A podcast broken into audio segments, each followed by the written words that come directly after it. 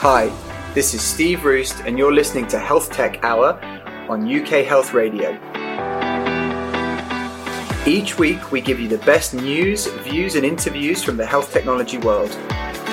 From CEOs and founders to entrepreneurs and clinicians, the companies and people that are shaping the future face of healthcare.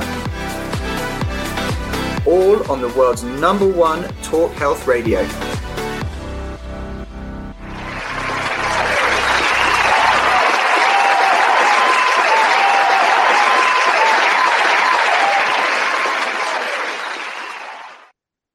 Hello, and welcome to this week's Health Tech Hour with me, Steve Roest.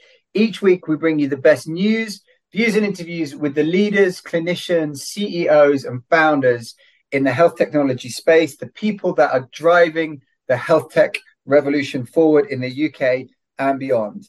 I am a CEO and founder, as regular listeners will know, of a health tech company myself called PocDoc.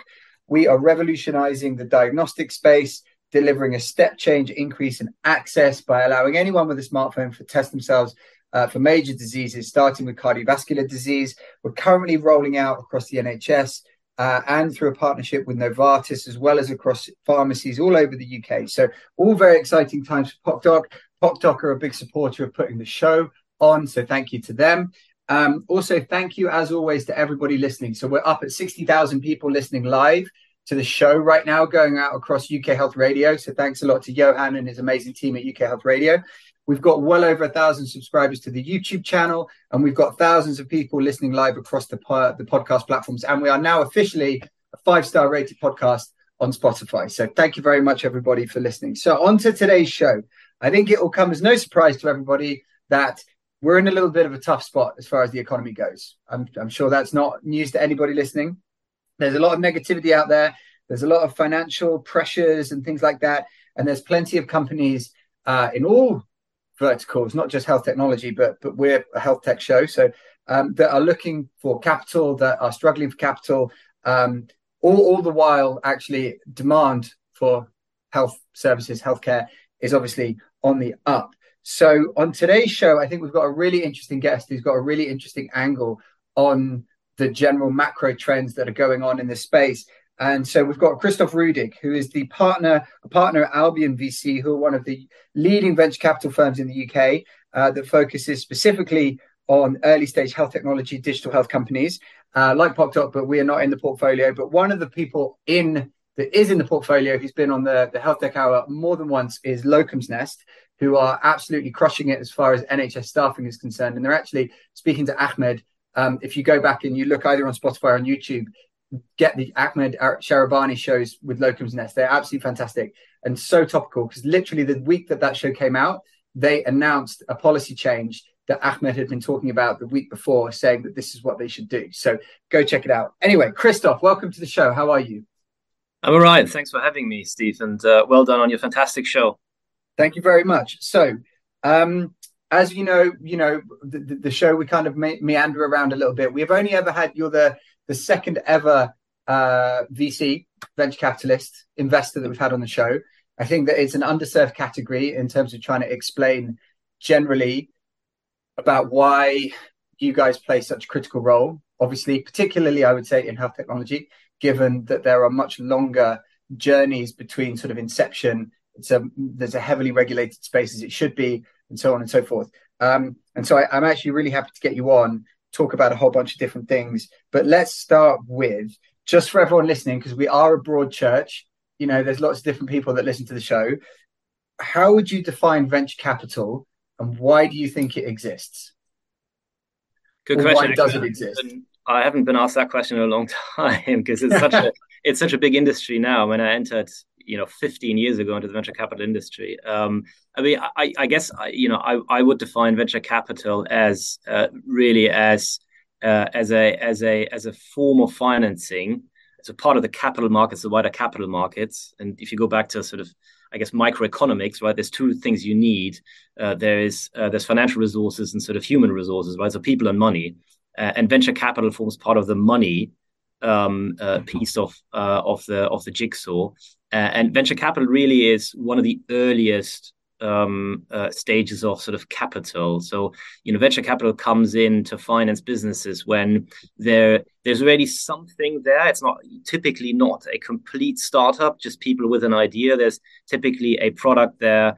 Um, you know, depending depending on what stage the venture capital fund operates in, um, you know, it may be sort of uh, earlier or later, but there's already something there, sort of a group of people and a bit of a product or something, and and that's really where I think venture capital plays plays a really really critical role because in in those situations there's a lot of risk that you're taking as a capital provider.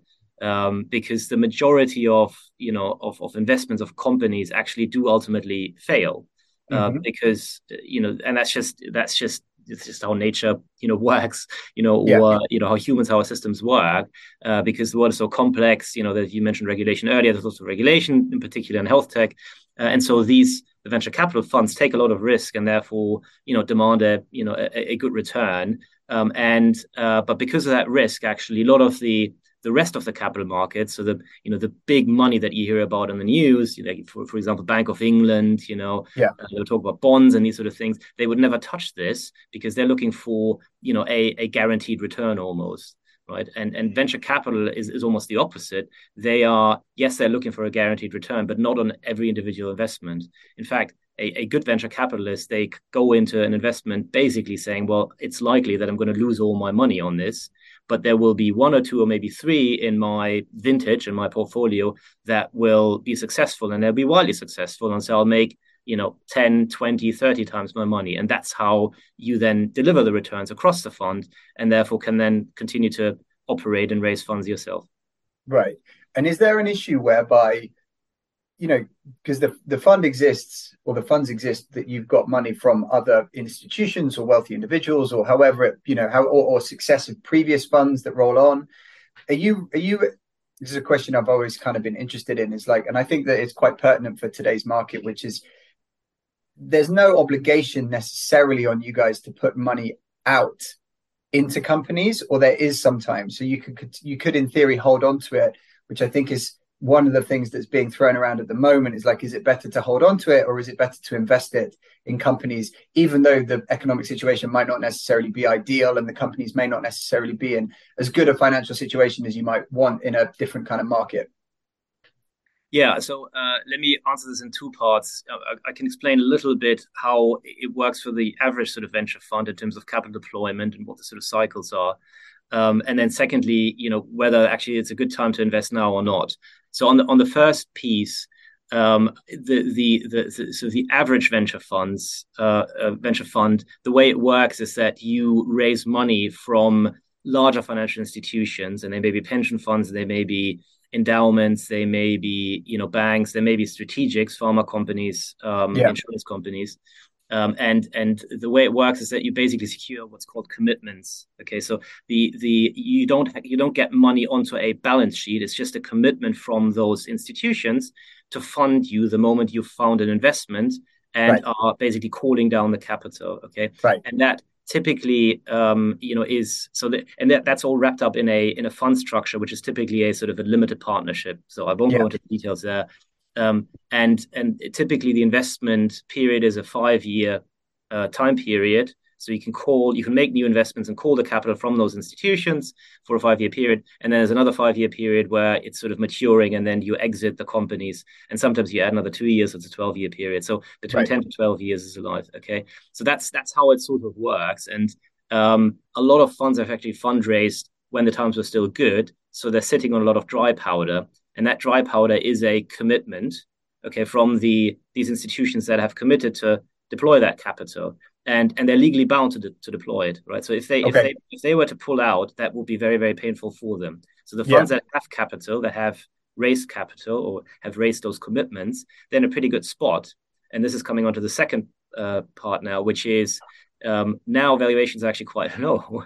Yeah. So now is, is is actually a really bizarrely a very good time to be making investments. Certainly in the later stages, and we can come on to you know the, the difference between what's happening in the early stage funding market and the later stage funding market later. But mm-hmm. at the moment, on a broad, on a general level, prices are pretty attractive, and companies are still looking for financing. Uh, and so actually, you know, for the ones that have a lot of cash or commitments, it's actually a very, a very good time. Well, I, yeah, I think it's super interesting, and I think that I've always felt that, particularly j- just in the general wider ecosystem or, or the general kind of wider population, there's a bit of a lack of understanding around how critical funding capital is to companies that start. You know, there's a lot of talk I find, particularly from politicians, around innovation and fostering innovation and you know we're going to be a, com- a country of, of, of, innovators and startups and all this sort of stuff. And it's like, yeah, no, it's all great. Like, I'm sure there's like tons of people with ideas, like tons of people want to have a crack. But as you say, it's like people and capital. And if you can't continue to provide large volumes of capital into the system, then you're, it doesn't matter. I mean, you know, the classic example is like Tesla, right? They were eight days away from, seven days away from implosion, not because they didn't have a good product, but because he just couldn't get the capital together, which yep. he evidently did, obviously. But you know, I think I don't know what your thoughts are about that. No, no, absolutely. This is, I mean, this is something I've learned over, you know, over a number of years, if not sort of decade in venture capital, that the key risk uh, these early stage companies have, uh, even sort of later stage companies, is actually financing risk. Yeah, uh, because as you say, you know, you may have a per- perfectly good product, um, but you know, maybe you know your last 12 months has been sort of slightly tough and you haven't grown as much as you, you before and the dynamics aren't quite right and if you then can't go and raise capital you know you may end up you know not surviving because you know your your your investors uh, you know aren't willing to continue to support you and yeah. and you know early stage companies um, are generally loss making. I mean, especially if you're you know talking about technology companies, and especially those which which have what's called sort of deep technology, so where there's a lot of sort of investment required in or R and D heavy, right? R&D have exactly. So, you know, those are loss making until they typically reach several tens of millions, you know, sometimes sort of hundreds of millions, right? So, you know, it, they do require a lot of capital. And so therefore having, you know, one, a, a functioning uh, capital markets ecosystem um, is, is absolutely critical. But two, also to your point, having the right sort of regulatory environment, you know, the sort of government, you know, being supportive of that is, is absolutely critical.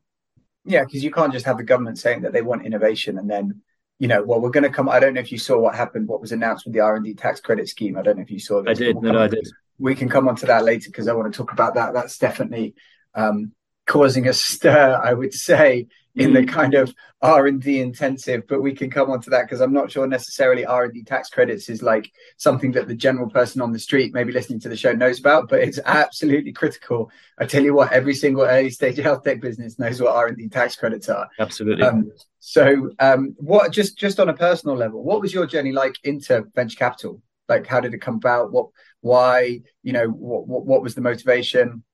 Yeah, sure. Um, so, I mean, I originally actually trained as a medical doctor. So, oh, cool. you know, I, that. My, you know, I did my I did my sort of six years as a medical student. That, that's sort of the time you typically do it in, in Germany, which is where I'm from originally. Uh, and then I, I specialized in radiology uh, and did that for about sort of two years. Uh, and then I, I, I sort of realized, look, you as a radiologist, um, you end up sitting mostly in the basement because especially the MRI machines are very very heavy, so they can't be they have to ground floor level. And so and so you get you, you get into the hospital in the morning and it's dark, and you get out of the hospital in the evening and it's dark. And you kind of think, well, is that really what I'm? Well, I mean, this yeah. is slightly that that's slightly um, it's actually not it's not the full story. So you know, the, the, there was sort of I was already when I was in sort of later in the later stages of my uh, of my university, of med school, I, I was already tinkering with, well, do I actually want to do this, and or do I want to sort of go and look outside? And so, you know, I just had the urge to sort of see the outside world, I guess, a little bit. And so I, I, joined a consulting firm called Bain, Bain oh, Company, yeah. and and did uh, you know healthcare consulting, you know, management consulting for them for sort of roughly three years, which was super interesting. You know, learned learned tons, um, but wasn't ultimately also quite for me because I just wanted to get something I want to do something which had sort of more longer term impact. As a consultant, you sort of go in a couple of months, you know, help the companies um, have real impact, but then you sort of go out and leave, and it's sort of fee for service type thing. And so, you know, that that didn't really, um, uh, that I didn't find that sort of you know too attractive for me personally. Uh, and so I then, uh, I, you know, I did an MBA and then I actually looked looked around with what what else is out there, and actually I just sort of stumbled across um, venture capital almost by accident because I was talking to a bunch of private equity funds. So this is in the sort of mid noughties was 2005 2006 when okay. venture pre, capital um, was pre, still a pre pre financial crisis.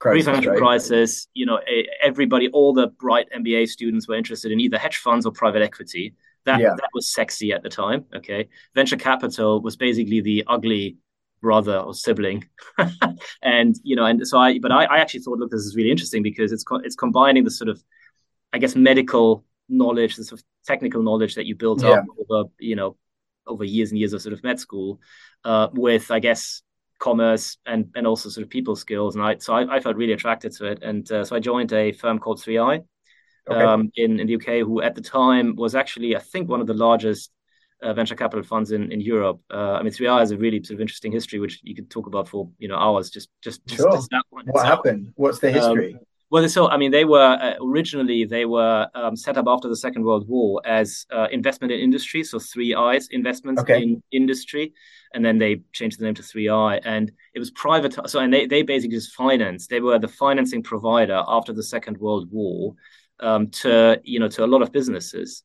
Um, which was needed. We had to rebuild after the Second World War. There's a um, there was a Marshall Plan in Germany, which is now yeah.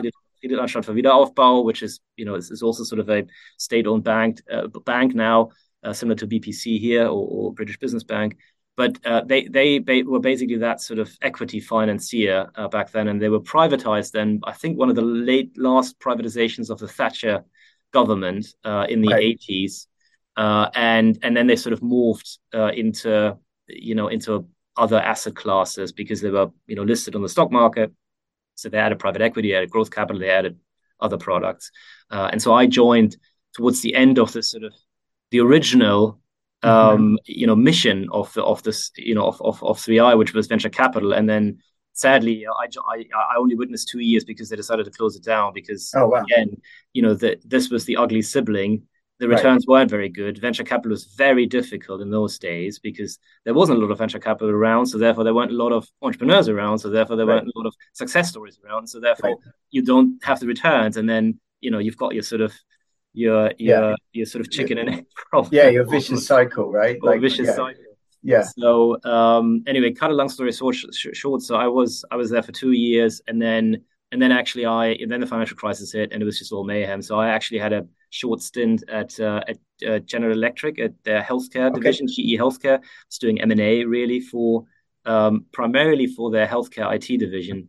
Um, so unbeknownst to probably many of your listeners, um, GE Healthcare at the time and still today actually has a fairly sizable healthcare IT business, and that's mostly enterprise. Um, okay. uh, you know, enterprise hospital, hospital enterprise systems, and so I was just acquiring um, healthcare IT businesses across the across Europe, really. And that's how I dipped my toe into digital health. And then okay. in 2011, I joined Albion with a basically with a mandate to sort of help build their, you know, digital health or health tech investing. And so here we are. And did they um and did Albion have much of a digital health footprint at that time, or were you sort of brought in to really supercharge it? Not not at the time. We had one investment uh, at the time, um, but that was really it. And so, you know, a, a colleague of mine, Andrew Elder, um, and and myself were the the, the two health tech or healthcare people on the team basically sat down and say said we need to do something. Um, and so we hashed out a strategy and you know 20 well 11 12 years later now we've sort of we've executed reasonably well on that strategy i would i would hope. Yeah good. It seems so. So um, i think we're going to break go for a break in a second. And then after that i want to get back into just a little bit more around how you guys, you and Albion, view health technology investments, just more conceptually. Some of the things that you think, some of the trends that you have seen over the last 11 or 12 years, which I think really encapsulates the huge kind of growth, or really UK, in the UK anyway, of digital health. That sort of, at least the first arc, if you view like this crash as the kind of the end of that arc, you know, and then like hopefully there'll be another one, we all hope. But, um, you know, I think that that's a really interesting sort of um, timeline to, to that you've you've worked across. And I know there's some great businesses, not just Locum's Nest, that you guys have you guys have invested in, um, but I think more widely, like your view around the the health technology ecosystem. And I think trying to kind of we always on the show we like to try and make it relevant to the people listening, you know, because obviously it's quite esoteric, right? This concept of investing and you know cap tables and all this kind of stuff. Like, why does these things actually matter to patients? And I think ultimately they matter to patients because if patients need something, then there has to be somebody providing whatever that thing is, right? Whether it's a bandage or a plaster or an MRI scan or a, Absolutely. a lipid test or whatever it is, there has to be a something that doesn't come out of nowhere. And if that something has to be funded. So anyway, we're going to take a break for two minutes. We'll be right back. UK Health Radio, the station that makes you feel good.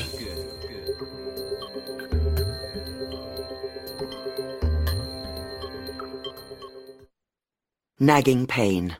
We at Algacells know that a small amount of the patient's own bone marrow and blood cells can treat many painful conditions with regenerative orthopedic therapy. This is an attractive treatment option for painful joints, back pain, sports injuries, and many other conditions. It may avoid the need for surgery altogether. Algacells, part of a network of 50 Regenexx clinics worldwide where over 60,000 patients have been treated and helped. Algacells. Life is more beautiful with less pain. A cancer diagnosis can be scary and stressful for everyone involved. Hello Love is a contemporary living space and well-being center in central London where anyone can come and learn about illness prevention and non-toxic practice. Inside you will find a vegan restaurant, juice bar, and holistic dojo that encourage lifestyle changes to help heal mind, body, and spirit connection. Cancer patients are offered free sessions. To find out more, please visit us at hellolove.org. the station that makes you feel good.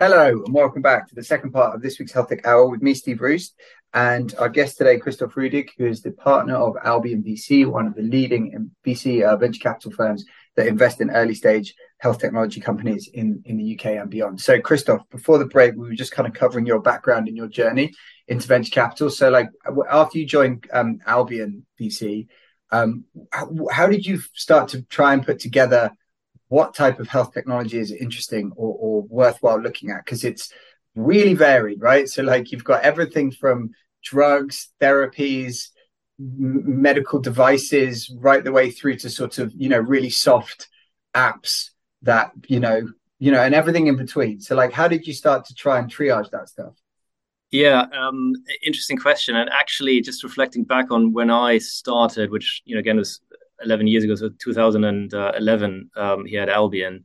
Um, and so, you know, my colleague Andrew and I, we sort of sat down and uh, he's also an ex-consultant. So we did what good, you know, any good consultant does, which is um, sort of come up with a market map and, uh, you know, yes. sort of what are the different, what are the different sectors? And, and so the, the, the funny thing is, or the sort of, I guess the, the, the easy part was that it, the, the, the landscape was a lot less busy. It was a lot there was a, you know, a lot fewer companies uh, and business models around than than there are today. Uh, so in, in, a way, actually, that task was a lot easier than than it would be today if you sort of started fresh. Right. Uh, and so we, we we broadly, we very broadly split the landscape, and we still do to this day into we call this now digital pharma, okay. and a bit digital care, and uh, and so and then we did actually, I mean, not just sort of a you know a desktop exercise but we actually met quite a lot of people and talked to a lot of people. So and that included you know entrepreneurs ex-entrepreneurs that were you know selling or trying to sell to providers and in particular in the UK to the NHS and also to the the industry which is you know pharmaceutical industry medtech industry. Um, and and the conclusion from that exercise was that it's really and this is 11 years ago um, so keep that in mind it, but but at the time we concluded just don't touch anything which tries to sell into the NHS because it's just too yeah. difficult. Um, and so we started um, we we started really focusing on on the digital pharma piece. So th- th- those are companies that have developed uh, software platforms that sell into the pharmaceutical industry across right. the value chain, really. And back in the day, the sort of AI drug discovery um, you know, which which used to be called sort of computational drug discovery way back when. Yeah, that, that was an attempt earlier actually than that, 15 years ago, which completely failed. That okay. that didn't really exist. But what existed at the time was software solutions that sell into the clinical trial. So that from you know after research, you've got a, a clinical trial typically, which is involving patients, which many of the listeners may not now know how that works from hmm. COVID. You know, you yeah. large clinical trials, and so there's there's software systems to support data capture and data anal- analysis for that. So that that piece, and then also there's a commercial piece in pharma, so helping pharma companies getting better at targeting, I guess, the right patients and targeting the right doctors. Um, and that's how we started out. So we made a couple of investments in that sort of you know space, and then you know as the system, as the you know I guess the landscape, the ecosystem evolved there were then more and more companies actually um, selling to, I guess, providers, so including the NHS, but also outside, you know, in, in Germany, Switzerland, France, and, and such, um, that were starting to show traction. and so that's when we, and this was sort of roughly 2015, 2016, when we started investing in what we now call digital care. Um, and a lot of these business models, actually, a lot of these companies have you know services element to them because fundamentally, what you're selling into the if you're selling to providers or healthcare systems, you, you're selling a solution. If you're just selling a piece of kit, you're going to struggle to scale. Uh, so that's the sort of view we took. We took, and so we've we've made a couple of investments in in companies that that um, that that focus on the high prevalence chronic conditions and really trying to use technology to make care more enjoyable to the patient, but also more effective and, and cost of, uh, well more efficient and more cost effective. And um, how did you think about like the the regulations? I know that for like a, a lot of other well in COVID, because of COVID, there were a lot of sort of more general venture capitalist firms that didn't specialize in health that then kind of rushed after health a bit, you know. And I'm not necessarily certain that they understood the regulatory framework or the regulatory pathways or the or or, or or anything. And I think that there were some people that got a bit burnt doing that. So I guess with your background, were you kind of fully aware of those regulatory sort of issues and pathways and so forth? And you were you were investing in businesses that were in those pathways and on those pathways, or were you trying to sort of uh, work with companies that didn't necessarily have those obstacles? Like, for example, you know, apps that don't just don't quite qualify as a medical device, for example, aren't regulated and things like that. Yeah. So we, uh, I mean, most of our business is just to sort of uh, to to preface preface this, um, most of our businesses don't actually. Uh, I mean, there's regulations, but there's not the typical, um, you know, marketing approval that uh, is right. required, like you have for a, you know, let's say cl- class three or even class two medical device or yeah. a uh, a pharmaceutical drug. They are subject to regulations, um, and you know, one, for example, being GDPR, which is, I mean, any company that deals with individuals data is is you know is, is subject to that now so so there definitely are you know regulations but most of the sort of health tech business certainly the ones that we invest in actually aren't you know subject to the to the same strict rules that you have for right. and you know and pharmaceuticals or bio, biotechnology companies. But having said that i mean we you know we are we have invested albion has invested i actually but 3i have invested in medical device companies and also in you know pharmaceutical companies. And so we we are aware of the of the rules and regulations. And i think i think where people that are not experienced in the sector have got burned was a little bit, I think, uh, like everybody else got burned. Um, you know, from I guess through the sort of COVID pandemic and the and the boom really, because yeah. Uh, in fact, actually, what happened in terms of the regulatory landscape during COVID is that the regulators relaxed the rules significantly. Yeah. It was a lot easier than for products uh, to be, um, you know, marketed, I guess, or, um, or, or distributed or sold um, because the regulators realize that actually, you know, the the I mean, one care needs to continue to be delivered, and if patients, if you're not allowed to see patients, then you know you've got to use technology. And whereas before, you know, there were regulatory barriers, that you know the regulators said, well, okay, let's make an exception now for a year, for two years, and so actually a lot of companies therefore were then able to go to market and sell and actually you know sell quite a lot and grow very very strongly. And so a lot of venture capital funds looked at this and say well this is a fantastic growth profile. And by the way we're in covid. I mean this is going to be you know this is going to be a massive market. And so you basically had yeah. a lot of money pouring in a lot of companies being able to raise capital at really inflated valuations. And as the covid restrictions have disappeared that's gone into reverse. And then you overlay on top of that i think the issues you just have in the general economy with inflation um, and, and, and what, what's happening. And so, you know, a lot of there's been a, a, very strong correction in some of the health technology companies, and I think you know, a couple of couple of investors feel certainly feel that they've been they've been burned. yeah, yeah. There's been quite a bit of that. I mean, you know, yeah, there's been a fair amount of, of that stuff in the in the press. And so, returning just to your comment about your original kind of investment thesis about staying away from anything that's sold into the NHS, which I think is an interesting statement. In the intervening period between then and now, do you feel how good a job? Because I also think this is something that people aren't necessarily aware of, which is like, first of all, the NHS isn't just one kind of entity, and you know, it, there's lots of different entities within it, and you know, that I think how how good a job would you say that they've done at trying to sort of adopt new innovations, new digital innovations because obviously I imagine 12 years ago they weren't doing such a great job, but do you feel like that's shifted at all? And has your view on businesses that are NHS sort of involved slash exposed changed? Yeah, absolutely. Um, so I think uh, you know 11, 12 years ago, I, I don't know, uh, you know, who of your listeners will remember that, but there was a, a big program, government government initiated program called National Program for IT, NPFIT.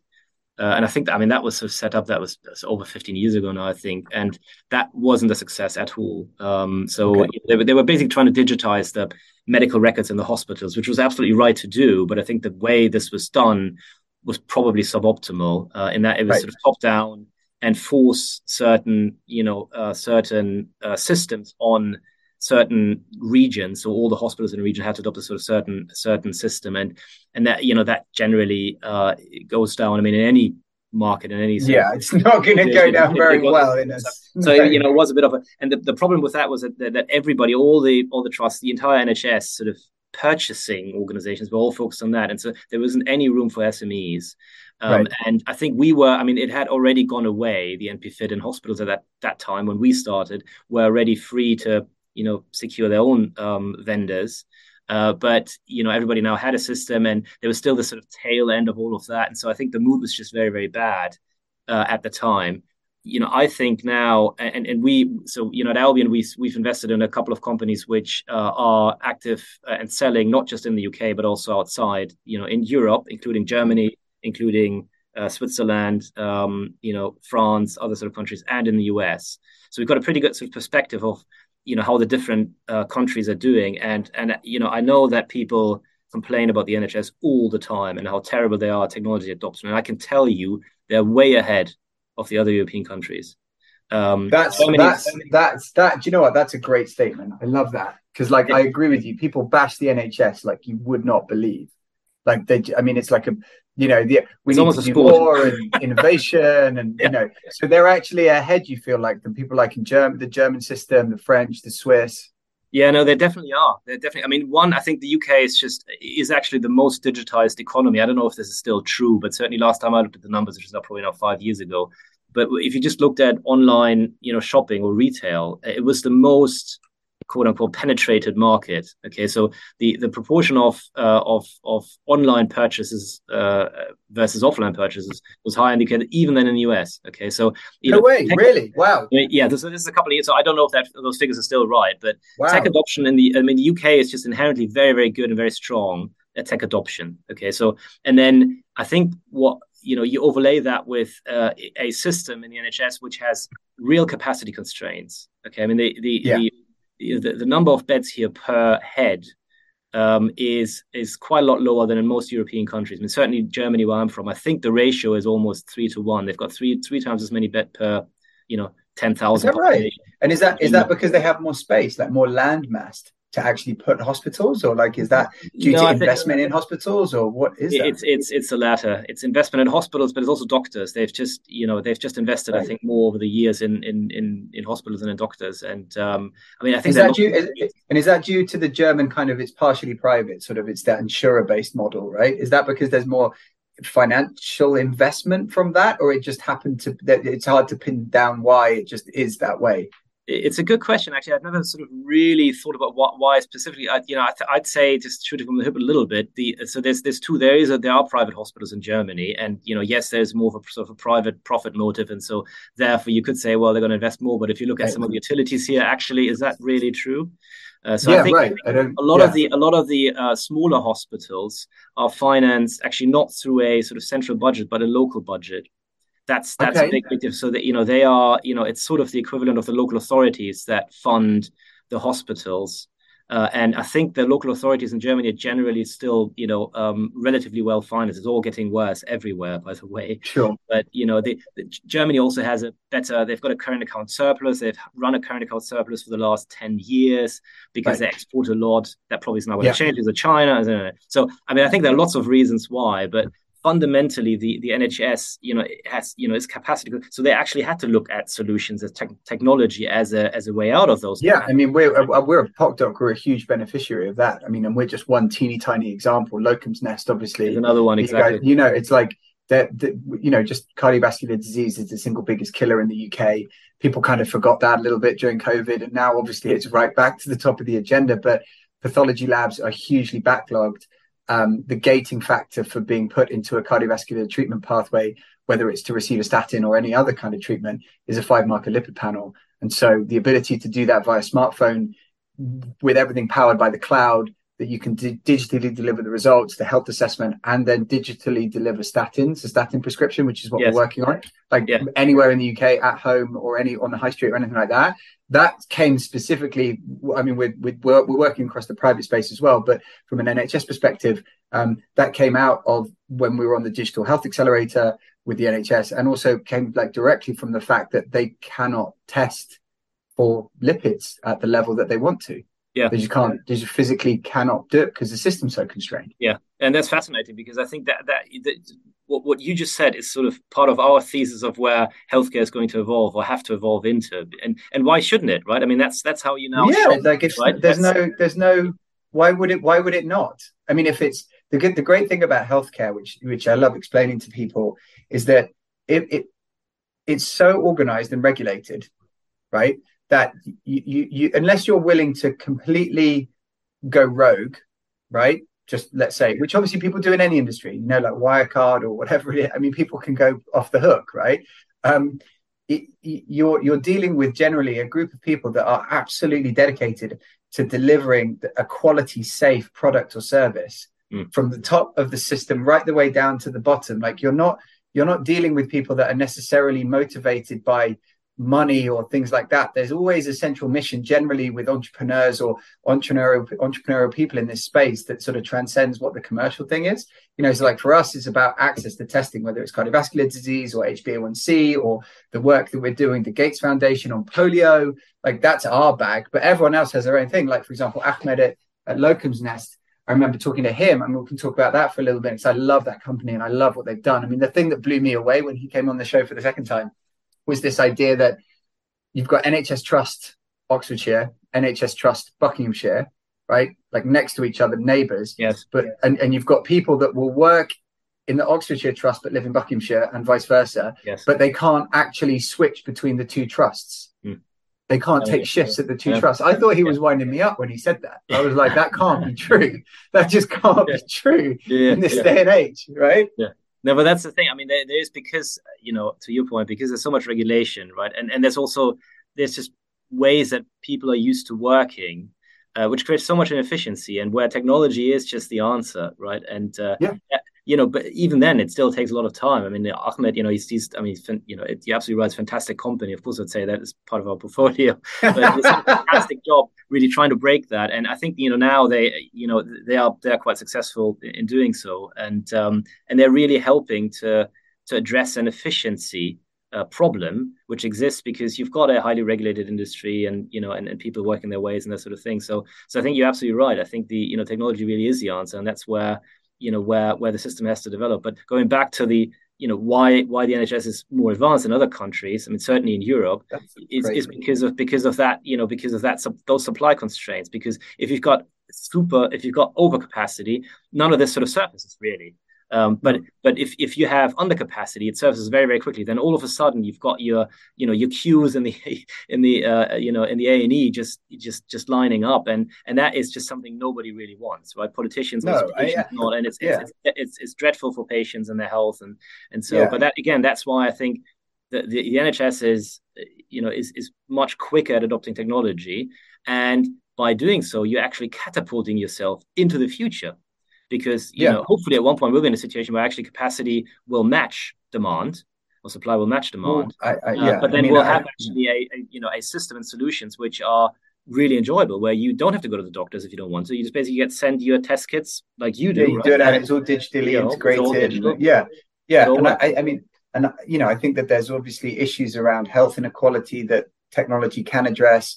Sometimes it creates health inequality, but that's a separate kind of downstream impact you know like if someone doesn't have a smartphone what do they do? But i think there are ways to kind of adjust for that and it shouldn't be that just we, we shouldn't miss progress for the sake of perfection right? And i think that that's one thing that's really really important. Um, but no I, I, think that there's been a lot of instances. There's a couple of news story a couple of stories i want to kind of jump into after we stop for our next commercial break. The first is this um, nhs gp um, digital i don't know if you saw the nhs digital thing where they're naming and shaming gp surgeries around waitlist times. Not sure you saw this story. I can I go into see that.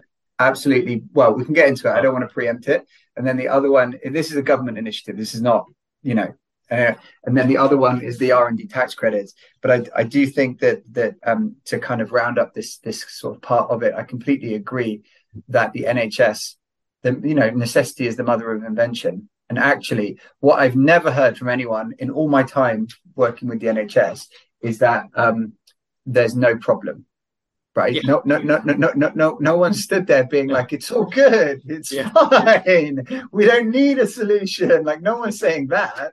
It's more around you've got lots of people that are doing a very, very difficult job.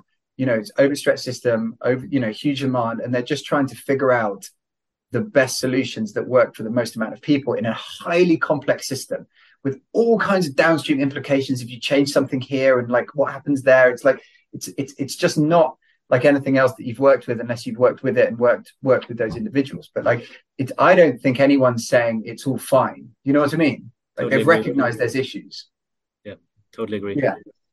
Cool. Okay. Well, um, Christoph, we're going to be right back after the final break. Right back with Christoph Ruedig, who is partner at um, Albion VC, one of the leading VC companies in the UK that invest in early stage businesses, including health tech. We'll be right back for the final part of this week's Health Tech Hour. The station that makes you feel good.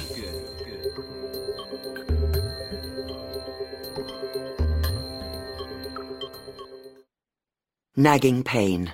We at Algacells know that a small amount of the patient's own bone marrow and blood cells can treat many painful conditions with regenerative orthopedic therapy. This is an attractive treatment option for painful joints, back pain, sports injuries, and many other conditions. It may avoid the need for surgery altogether. Algacells, part of a network of 50 Regenexx clinics worldwide where over 60,000 patients have been treated and helped. Algacells. Life is more beautiful with less pain. A cancer diagnosis can be scary and stressful for everyone involved. Hello Love is a contemporary living space and well-being center in central London where anyone can come and learn about illness prevention and non-toxic practice. Inside, you will find a vegan restaurant, juice bar, and holistic dojo that encourage lifestyle changes to help heal mind, body, and spirit connection. Cancer patients are offered free sessions. To find out more, please visit us at hellolove.org.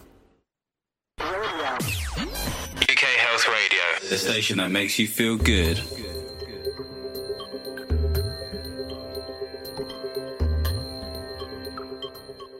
Hello and welcome back to the last part of this week's Health Tech Hour with me, Steve Roest, and my guest this week, Christoph Ruedig, partner at Albion VC. So, Christoph, let's pick up on a couple of these news stories, and then I want to kind of finish up with your experience because we get a lot of entrepreneurs listening to the show and so I just want to finish up with kind of like everyone. I mean, look, everyone in health technology at the moment. I was at MedTech World last week. There's, there's some bruised people out there. Okay, there's there's some people are a little bit bruised, a little bit battered, a little bit sensitive. So I want to try and kind of finish up on some. You know, let's get people's tires pumped up, and you can give people some positivity about what it means to be a good entrepreneur, why it matters, why the world needs us, all that type of stuff. Right. Um, so, but let's talk about first of all the world of R and D tax credits. So for the people that don't know what an R&D tax credit is, okay, for the very few of you listening that don't know what an R&D tax credit is, I'm sure. Basically, the government set up a program. I don't know how long ago, but it's been around for a really long time. I think ten years, fifteen years, yeah, like 10 years, like yeah, yeah, ten years. Which was basically that if you are an R and D research and development, R and D innovative company, and there's some qualifying information or quali- there's you have to qualify for it. Like you, you can't just set yourself up and say that you're doing it. Um, the, the, the government will give you a tax credit in return, a rebate in effect, um, if you're loss making, or a credit against your um, uh, your corporation tax if you're making a profit, based around the research and development cost that you incur. So the government basically said we recognise that it costs a lot of money to, uh, and there's a really long runway around R and D. We want to encourage and grow uh, scientific uh, high technology businesses and encourage them to be here engineering businesses r&d businesses science businesses. We want them to be based in the uk we want to help them um, and we want to help them continue to invest in r&d so once you've got one product we don't want them to stop. We want them to continue to invest in new products and keep coming out right? So i guess that, that was the background right? And so what they said was you can apply for tax credits up to like i think it's 130% of of what you've spent um, back. So it was a really generous allowance. And like for us at PocDoc, I remember when we got our first one, it was like at the time a hugely meaningful check. You know, it like it was like three or four months runway, the equivalent yeah. of. I mean, like like like for, for mind blowingly life changing for an early stage business to be able to have that back. And I remember in in our first angel meetings, people were like, they were looking at our financial projections and they were like, you haven't put your R&D tax credits in there. They were like, no, no, you need to get it in because that's going to make a material impact to your runway at this yeah. stage because you're at angel stage. So it's it, there isn't a single entrepreneur who's founded um, a health tech business that doesn't know what an R&D tax credit is. So anyway, the news story that I want to get your view on is basically that Rishi Sunak is cutting them in half. He's reducing them in half mm. um, as of next year. What are your thoughts? Yeah, look, uh, I, I, you know, you can. I think if you take sort of the government's position, just uh, you know, looking, I guess, of the finances, the public finances, you know, I mean, they're, and I think I think Rishi Sunak said this, right? They're they're tough, and, and Jeremy Hunt said this. They're, they're really tough decisions to be made, and you know, and, and somewhere, you know, the they, they've got to, you know, take out the knife and sort of and make those cuts, right? Yeah. And you know it is uh, the thing that i sort of i i didn't sort of fully understand really although I, am sure they have their reasons but is that they were you know in in in the same statement uh, budget statement they were saying that they want to support you know i guess an innovation economy an r&d economy yeah. um, and uh, you know and then at the same time they're cutting the r&d tax credits Right. And so it's sort of, you know, with one hand, it, you know, the government giveth, with the other other hand, it taketh. Uh, it felt a bit, little bit like that. But look, I, you know, I, you know, I, I, really don't want to criticize the government for, you know, for what they're doing. I, I, I, I, I'm sure they have the best intentions, and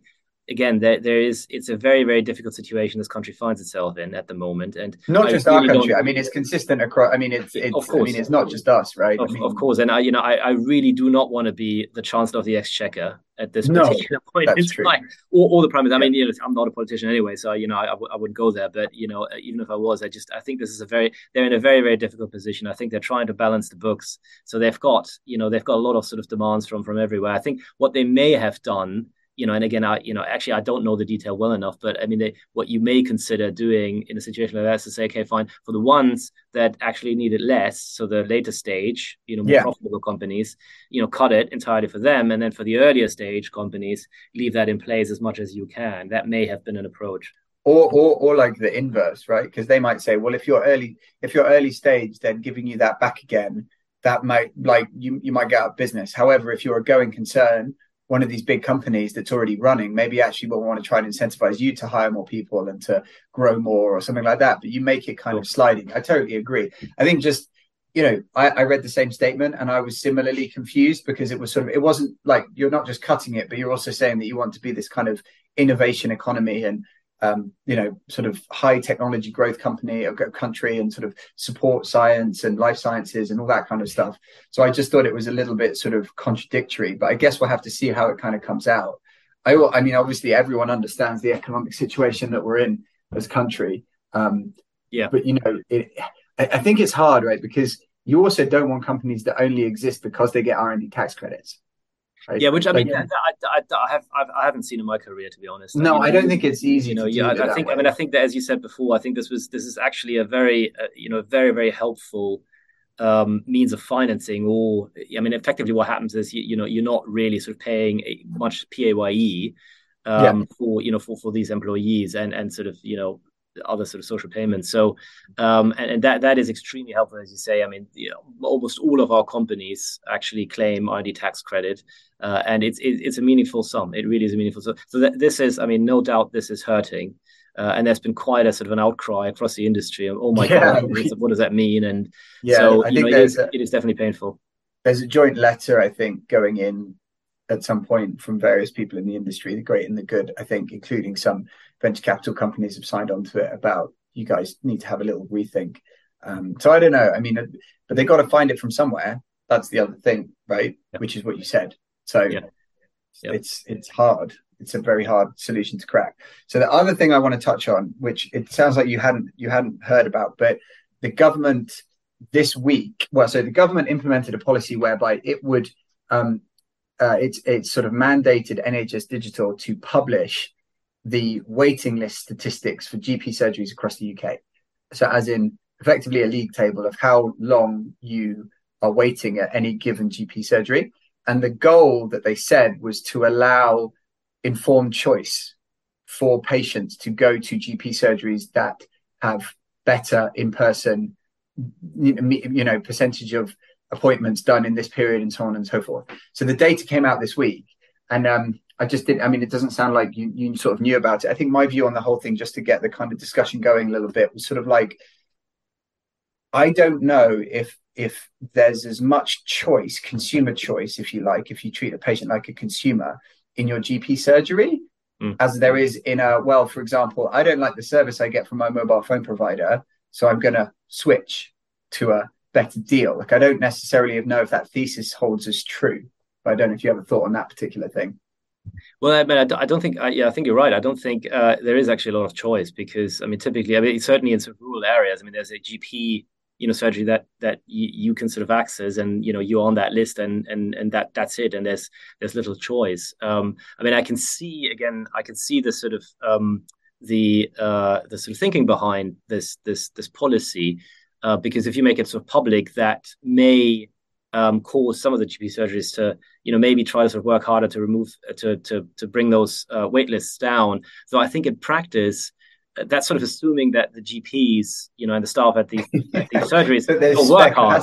Yeah, and, right. And, and, yeah, like... spec- and they, will work hard, and they sort of, you know, they sort of twiddle their thumbs, and which is not at all the case. I mean, you know, the thing we talked about the the the you know the undercapacity in the system here. I mean, that that that is what it is. It is, you know, you don't have enough doctors in this country, you don't have enough nurses in this country, and so no. you know, and and the you know the the the the staff in the NHS, the frontline staff, the doctors and the nurses, they're working incredibly incredibly hard. Yeah, and actually, the, the concern I have whenever I speak to a, a doctor, and I get quite a few calls these days now, but sort of doctors thinking about you know changing industry, you know, going to yeah. venture capital, for example.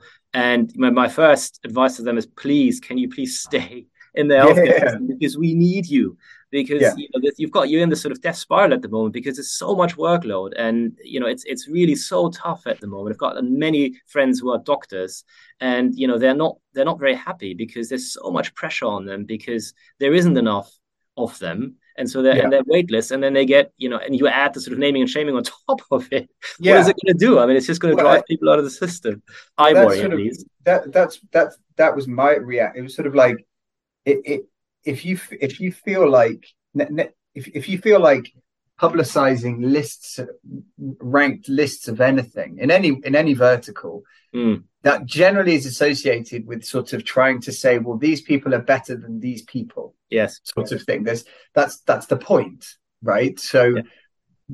i don't necessarily know if that's helpful at this point in time yeah. you know like uh, and, and I, you know I, I I, don't like to your to the point around the earlier that this was driven by this sort of statement that the, you know I think there was like the media hype around no one can see a doctor quote right no one can no one can physically see a doctor yeah. which isn't quite the same way as being treated or you know being advised on anything or whatever because actually you can do those digitally by the phone all those different types of things so I'm not sure necessarily setting an arbitrary target that I think if they put arbitrary target of like 75 or 80% of appointments have to be face to face.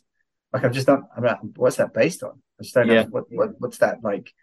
Is yeah. that a health yeah. outcome basis, or is what, what's that being driven by? I don't know. It's, yeah, it's, I mean, I, look, I, th- I, think it's all it's all done with the best intentions, right? I mean, they they are probably, you know, they look. I imagine they look at average statistics and say, okay, you know, the the good practices, you know they have 75% or 80% of the appointments are sort of are you know face to face so that's that's what everybody needs to do but to your point i mean that really depends on the patient depends on the situation is it somebody who is you know who can use a mobile phone if they're not then they need to be seen yeah. of course and then i think the i mean the overall policy seems to be driven i've done a bit of um, uh, searching in the web uh, in in the commercial break seems to be by the by the you know by the fact that uh, the the A and E wait lists are so long. So people who can't see their GP they end up in the A and E, and there's of course right. a massive problem. In A and E, you have seriously sick patients who need to be seen. And so, so again, I think it's it's all done with the best intentions, but it's probably there there will be you know collateral damage.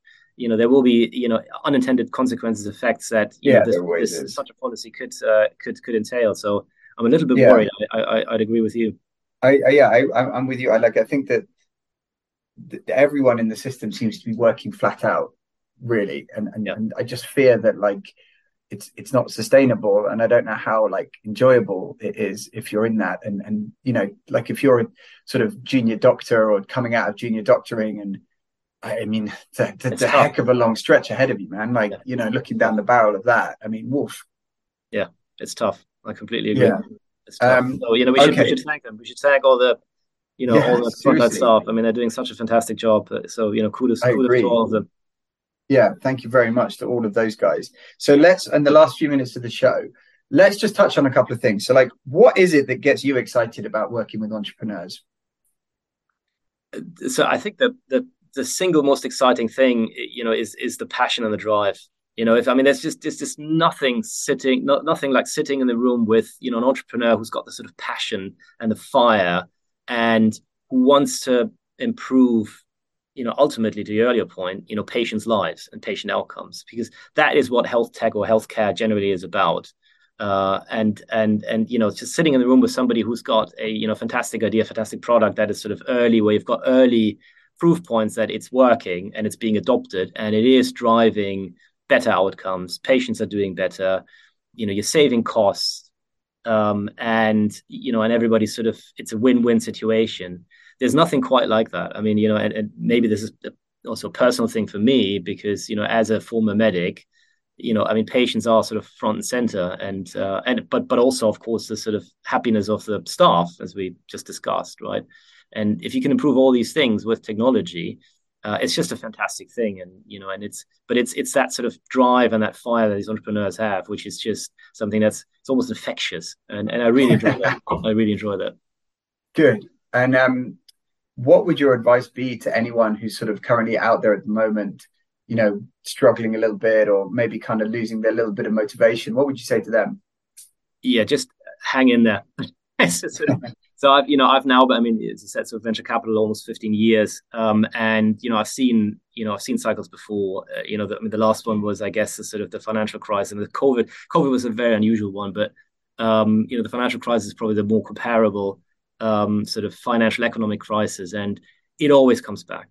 It always comes back. It's just the way the economies behave. There are always cycles, and some are caused by external shocks, like this one. Some are yeah. sort of homemade, right? Um, but you know, ultimately, you know, things will adjust, and there's enough. There's a lot of firepower still, a lot of capital around there. That capital, a lot of that is just sitting and waiting at the moment, but it will you know, this is going back to the earlier discussion we had. You know, they the one thing that most of the fund managers won't do is is return the capital to their to the institutional investors. Yeah, right. They're just waiting yeah. for the sort of right time for things to improve, and they will improve. So I think just hang in there. Make sure that you focus on your bottom line, that you buy yourself enough runway. You're not dependent on external investor if you can. I recognize a lot of companies aren't in that fortunate position, but if you can, try to preserve cash as much as you can. Yeah. Um, you know, go for the R&D tax credits though it's a bit smaller now. Go for, you know, try to be creative for financing solutions and that sort of thing. And then just try to sort of hang in there and uh, and focus on your bottom line. Cool. Christoph Ruedig, thank you very much for coming on the show. Christoph Ruedig, partner at Albion VC, our guest on this week's Health Tech Hour. And thank you very much to everyone for listening. We'll be back again next week. Thank you. Thank you. You see, tonight it could go either way. Hearts balanced on a razor blade. We are designed to love and break, then to rinse and repeat it all again.